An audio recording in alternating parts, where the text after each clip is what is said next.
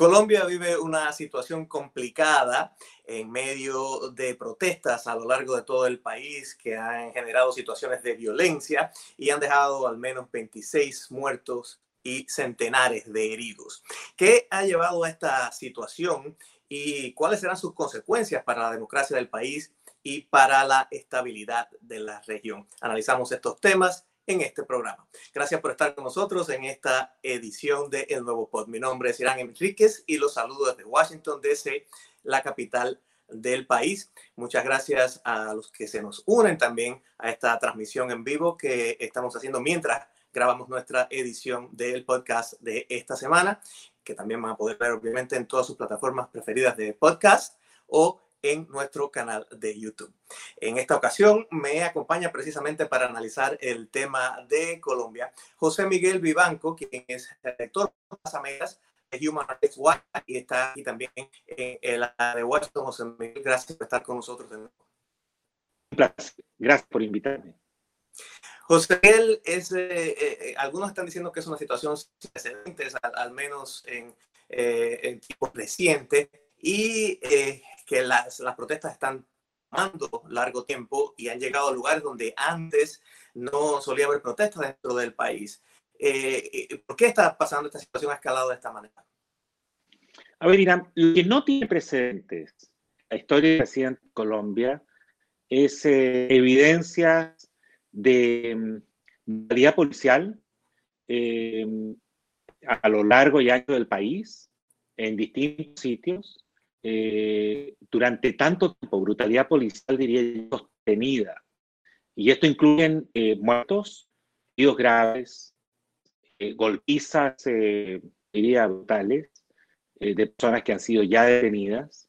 tenemos incluso denuncias sobre abusos sexuales, detenciones arbitrarias, uso indiscriminado de algunas de algunas armas, incluso un nuevo, una nueva tanqueta que no hemos visto nunca en América Latina ni tampoco en los Estados Unidos y que lanza eh, a una gran velocidad y simultáneamente eh, unos proyectiles que aparentemente son eh, eh, las lanza no de una manera parabólica, sino horizontalmente y pareciera que de una manera indiscriminada. Todo este cuadro eh, de represión. Eh, no, no lo habíamos visto. Las cifras, las últimas cifras, las que tenemos al día de hoy, Irán, son de 47 muertos. nosotros tenemos un equipo de siete personas, siete investigadores de Human Rights Watch, trabajando los siete días de la semana, eh, incluso con gente en el terreno, y nuestras cifras son de 47 muertos, de los cuales 13 eh, tenemos eh, eh, datos precisos de las circunstancias en las que murieron. uno es un policía y los otros civiles que presumiblemente fueron muertos por acción de agentes de seguridad, es decir, de policías antidisturbios o policías regulares de, Colombia.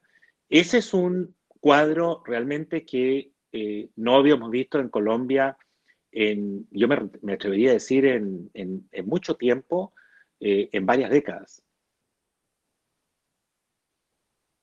Eh, es precisamente una situación eh, convulsa y, y, complicada y Obviamente por eso hablamos de ciertos reportes, decimos al menos y tal, porque sabemos que las cosas se van a ir desenvolviendo y vamos a conocer más, pero vamos a hablar un poco para poner en contexto a las personas que no están al tanto de lo que está pasando, de cómo, cómo se originó todo esto. Obviamente el, el, digamos, despertó más, eh, al menos a la vista del mundo, es eh, propuesta de, de, reforma fiscal que eh, finalmente, bueno, después se, se retractó. Eh, pero obviamente hay situaciones que estaban que vinieron a salir a la superficie. ¿Cuál es el contexto en que surge toda esta, esta protesta? Mira, en Colombia eh, eh, surgieron protestas y muy, muy diría, significativas en noviembre del 2019, es decir, pocos meses antes de la pandemia.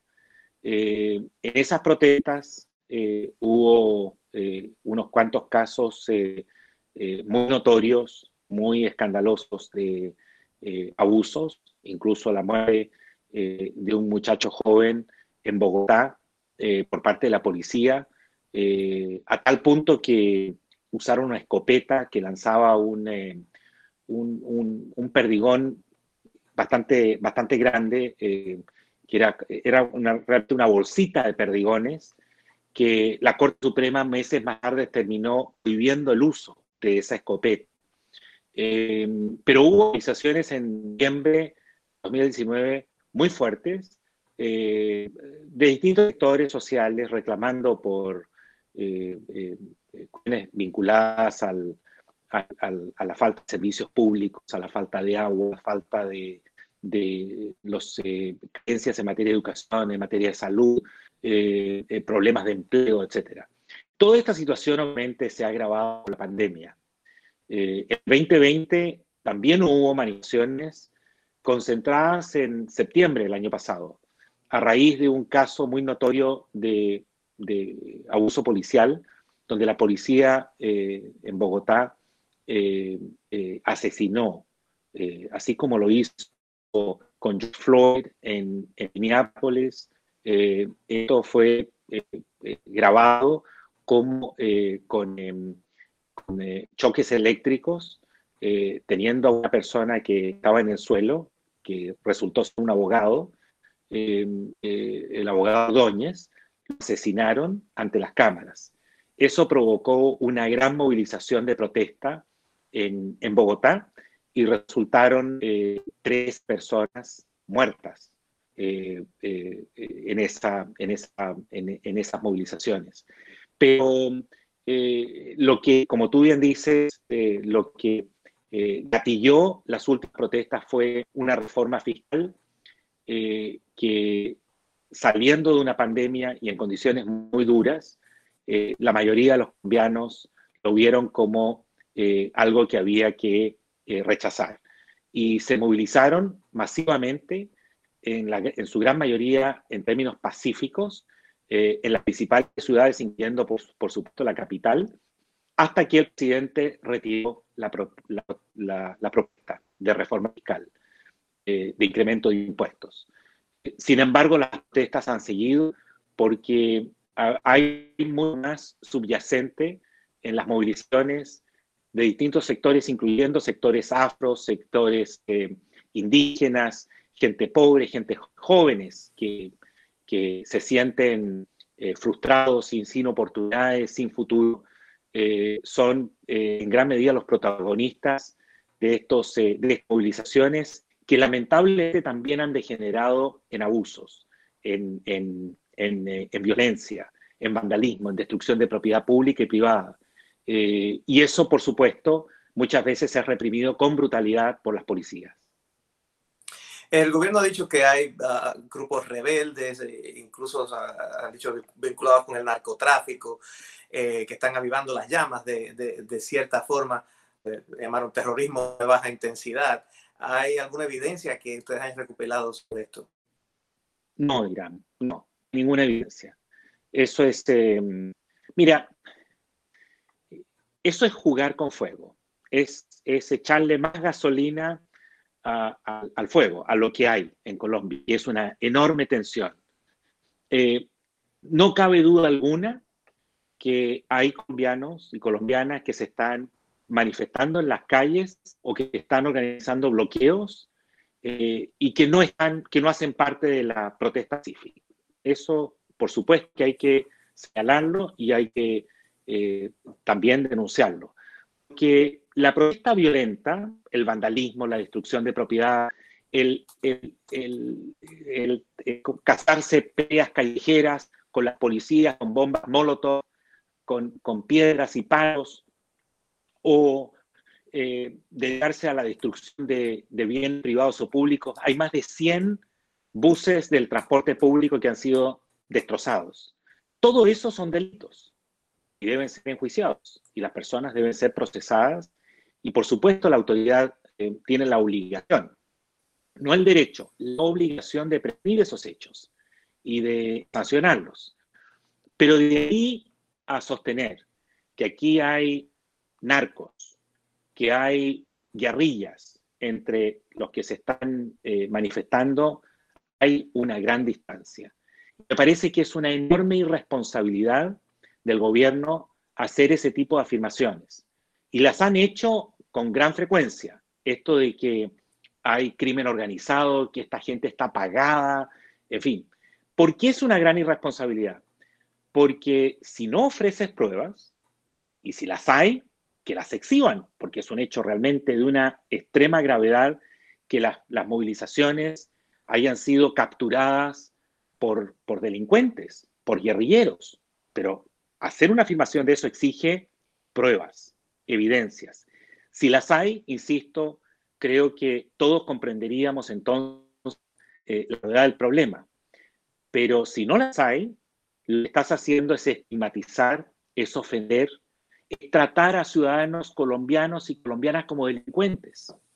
Eh, y eso usualmente lo que hace es generar más rabia, más eh, activismo, más movilizaciones y también, por supuesto, más violencia por parte de aquellos que creen que la mejor manera de, manifestarse, obviamente es un error y es un delito, es usar la violencia.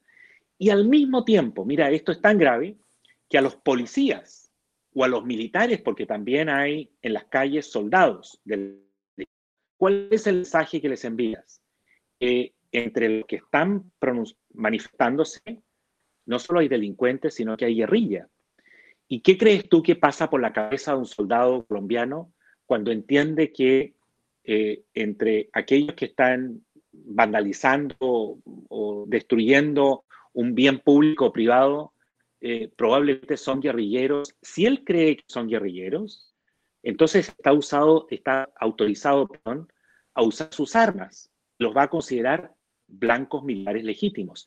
En otras palabras, las posibilidades que tiene esto de, eh, en lugar de desactivar, eh, eh, incrementar la violencia, incrementar los abusos, es enorme con un discurso que hasta ahora ha servido como una loga, pero no, está acompañado de la más mínima evidencia.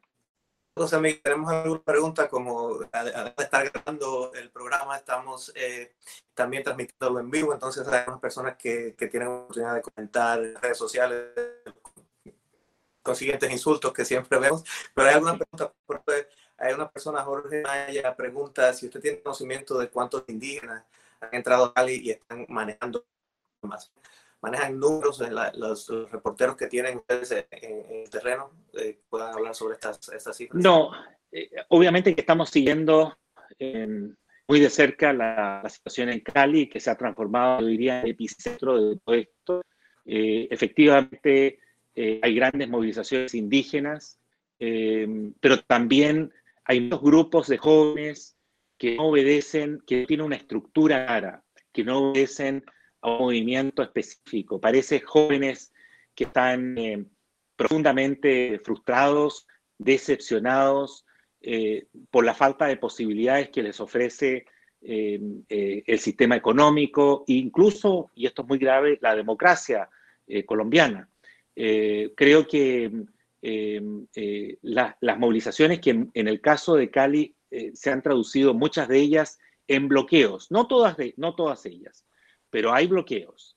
Y los bloqueos, especialmente en la medida en que se sostienen en el tiempo y que eh, eh, logran perturbar el orden público eh, de una manera casi permanente en Cali, más parte de la protesta pacífica.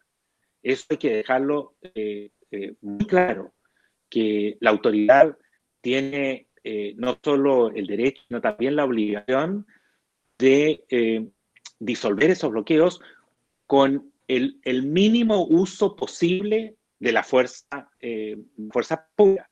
Eh, puede eh, intentar persuadirlos y si no, también hay medidas de control de orden público, por ejemplo, el uso de bombas lacrimógenas, como para lograr regularizar el, tráfico en, aquellos puntos que han estado bloqueados y que donde esté afectando, por ejemplo, el abastecimiento, el abastecimiento de gasolina y otros, eh, otros alimentos. Insisto, eso no hace parte de protesta pacífica. Sé que ha, habido, de cierta forma, autorizaciones limitadas para el uso de la, fuerza militar. y tengo entendido que ustedes se han pronunciado en contra de, esta posibilidad también, precisamente por, este, por esta razón. Efectivamente, Irán, porque eh, eh, este es un problema eh, que debe ser manejado esencialmente por la policía. la policía, teóricamente, preparada, entrenada, capacitada para proteger a las personas, proteger los bienes, facilitar, ojo, no respetar, facilitar, que es un punto más allá, el ejercicio de la protesta pacífica, pero también eh, tener aquellos que estén en actividades de violencia, de, destrucción de propiedad, de vandalismo o de saqueo. Esos son delitos en cualquier parte del mundo. Y eso, insisto, no hace parte, no puede hacer parte de la, protesta pacífica que está eh, protegida tanto eh, en el derecho internacional como en el derecho interno. el presidente de Colombia ha optado por reforzar la presencia policial con del ejército, que están también desplegados en, puntos claves del país, eh, con una presencia en, centros urbanos. Eso es un grave error. Y lo es porque los soldados, insisto, en todas partes del mundo, el ejército está preparado para la guerra, para el conflicto armado, interno o internacional. Y el uso de la fuerza tal, en el caso de un soldado, es la primera opción no es la opción. Un soldado va al conflicto a dar de baja a enemigos, ¿no? No va a detenerlos y leerles sus derechos y someterlos a proceso judicial. De tal modo que eh, eh, el, que estos soldados estén eh, en, zonas urbanas, creemos que es una, es una medida eh, innecesaria, al mismo tiempo que genera enormes riesgos para la seguridad eh, de las personas, porque efectivamente ellos no, insisto, eh, la única opción que tienen usualmente es un arma, eh, un arma larga, de largo alcance, que es la que se usa en un combate. más aún, es una práctica que si hay un ejército en América Latina que está precisamente preparado para el conflicto, es precisamente el ejército colombiano. Eh, José Miguel habla de que de cierta forma se ha reunido una coalición de diversos eh, grupos sociales y eh, hemos observado que eso ha pasado en otros conflictos, no solamente en este, en, todo el mundo realmente a partir de las redes sociales. están observando el impacto de las redes sociales en este conflicto y también se ha comentado la posible actividad de agentes externos a través precisamente de las redes sociales. Eh, mira, eh, las redes sociales lo que permiten es, eh, obviamente, democratizar la información y, multiplicarla, hacer más accesible en tiempo real fotografías, videos, testimonios, al momento que están ocurriendo de incidentes y pueden servir para denunciar ataques a la propiedad, a los hechos que conocemos de vandalismo, como también eh, violaciones a derechos humanos por parte de agentes del Estado. Eso es, eh, eso es evidente. Nosotros, eh, parte de nuestro trabajo es el de verificar y corroborar la autenticidad de, un, de una fotografía o de un video que nos parece importante, valioso para comprender un hecho.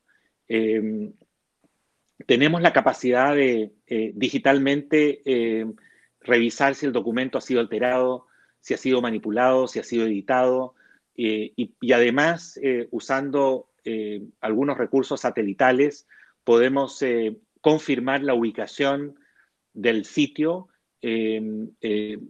para asegurarnos de que efectivamente sea algo que ocurrió ayer u hoy y no hace dos o tres años eh, en el mismo sitio. Eh, eh, pero esta, esta abrumadora cantidad de información que, corre sobre las redes sociales, obviamente no es filtro. Y, muchas veces pueden eh, eh, estar referidas o estar manipuladas o estar eh, denunciando un hecho inexistente o una manipulación de los hechos. muchas veces, por ejemplo, hemos visto videos donde la gente describe los hechos, pero no coincide con lo que uno está viendo. Entonces te dicen, vean ustedes cómo frente a, frente a nuestras casas están desfilando tales y cuales. La verdad es que uno lo revisa eh, eh, en cámara lenta, revisa todo los, lo que muestra ese video y no, no, no corresponde al relato que la persona hace muchas veces con gran emoción, con gran dramatismo. Eh, puede que sea un error o puede que sea deliberadamente eh, eh, eh, digamos, este, elaborado para, confundir.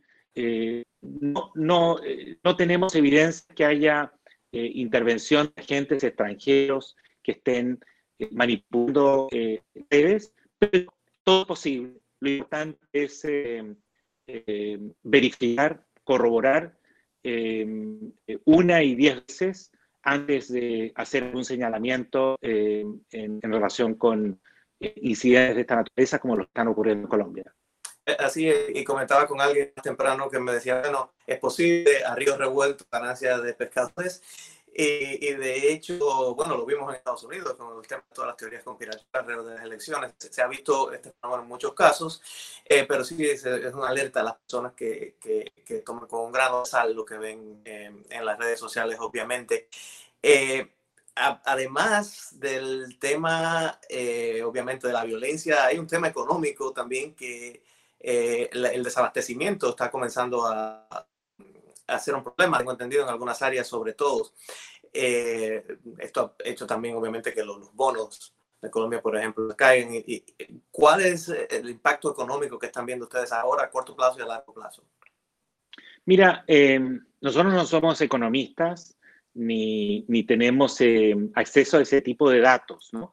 Pero lo que sí hemos podido observar y constatar es que eh, específicamente en Cali hay desabastecimiento, eh, por ejemplo, de, gasolina, a punto de que, por lo menos hasta ayer, hemos podido verificar la existencia de largas, largas filas, colas de autos en determinadas horas tratando de eh, eh, llenar el tanque eh, con la gasolina disponible. Y todo esto, obviamente, como consecuencia de los bloqueos.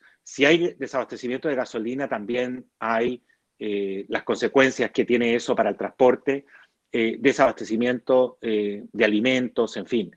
Cali es precisamente uno de los de las ciudades que está sufriendo mayormente el impacto de los bloqueos. Por eso insisto en que esta manera de manifestar, manifestarse eh, eh, se puede hacer, se puede hacer una manifestación en una calle, siempre y cuando eh, permita, por ejemplo, que haya uno o dos carriles por los cuales puedan seguir circulando los autos, sin agredirlos. Simplemente lo que quiere es buscar la visibilidad de un problema pacíficamente eh, sin armar barricadas con fuego, con neumáticos, ni cortando los árboles para eh, eh, bloquear, impedir el tráfico. Pero eso lamentablemente no es lo que está ocurriendo. Cuando hay bloqueos, el bloqueo es total. Y eso se ha mantenido allí por un buen tiempo. si la autoridad va a, desbloquear esas vías, tiene que hacerlo profesionalmente, sin que eso se traduzca en, en, abusos o en brutalidad como lamentablemente ha ocurrido y, nos ha llevado a, a unas cifras que son eh, eh, realmente insólitas, nunca vistas antes en, Colombia, eh, a raíz de este tipo de movilizaciones. Yo creo que el gobierno podría ser mucho más claro en el sentido de respetar la, la, protesta pacífica, facilitarla, por supuesto, condenar el vandalismo, pero al mismo tiempo con la misma fuerza y dejar muy claro que eh, acá no se van a tolerar los abusos cometidos por agentes policiales, que no son aislados, no son dos o tres casos. Lamentablemente a estas alturas podemos decir que esos abusos son reiterados y se han producido en distintos puntos del país. Y un último fenómeno que es importante destacar, Irán, es eh, la aparición de civiles que no, no, sabemos si son policías de civil o son simplemente particulares o custodios, agentes, eh, guardias de, de, algunas personas que usan armas de fuego y disparan, en algunos casos incluso en compañía de policías uniformados, eh, con metralletas eh, o con em, eh, pistolas visibles, le disparan algunos, algunas personas que están manifestando. Esa obviamente es, estamos hablando de delitos que deben ser prevenidos y castigados. José Miguel, para terminar, porque estamos llegando al final, a largo plazo, ¿cómo crees que se va a desarrollar esta situación y qué peligro hay para la estabilidad en, la región respecto a, este problema ahora? Mira, no sé cuáles serían las ramificaciones para el resto de la, de la región, pero lo que yo sí sé, por experiencia, es que si no se detienen los abusos, eh, esta situación va a seguir. Toda nuestra, experiencia en, la región demuestra que violaciones a derechos humanos eh, muchas veces es un componente, un factor que explica las movilizaciones. De hecho, por ejemplo, te contaba que el año pasado ese asesinato que se grabó en cámara del, abogado Ordóñez eh, se tradujo en unas manifestaciones masivas en Bogotá y que lamentablemente concluyeron con 13 muertos eh, por parte de la policía.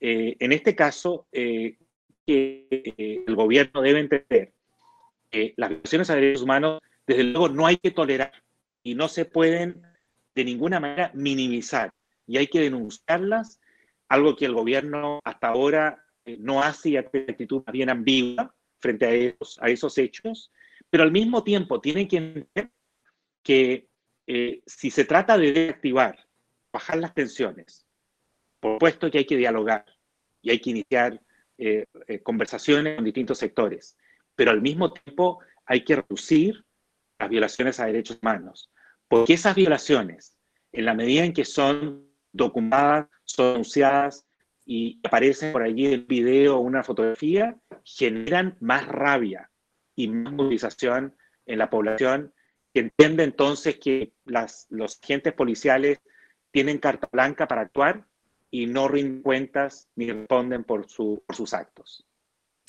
Nos mantendremos al tanto de la situación y, seguiremos conversando contigo y con otras personas que eh, están al tanto también de la situación. Muchas gracias eh, por esta información y por tus opiniones, José Miguel Vivanco, director para las Américas de Human Rights Watch. Gracias por estar en el programa. Al contrario, un placer estar contigo, Irán. Y a ustedes que nos están viendo en vivo en esta grabación que nos van a escuchar luego en el podcast o en el programa en YouTube, eh, les invito a que me sigan en las redes sociales. At Digital Hiram es eh, el, el, handle en inglés eh, y en español también, pero siempre lo digo en inglés porque es más fácil. Pero también que sigan el espacio en sus plataformas preferidas de podcast, en Apple, Spotify, en cualquiera de esas plataformas que usen. Pueden encontrarlo todo en nuestra página, elnuevoherald.com barra el nuevo pod. Mi nombre es Irán Enríquez. Nos vemos en la próxima edición.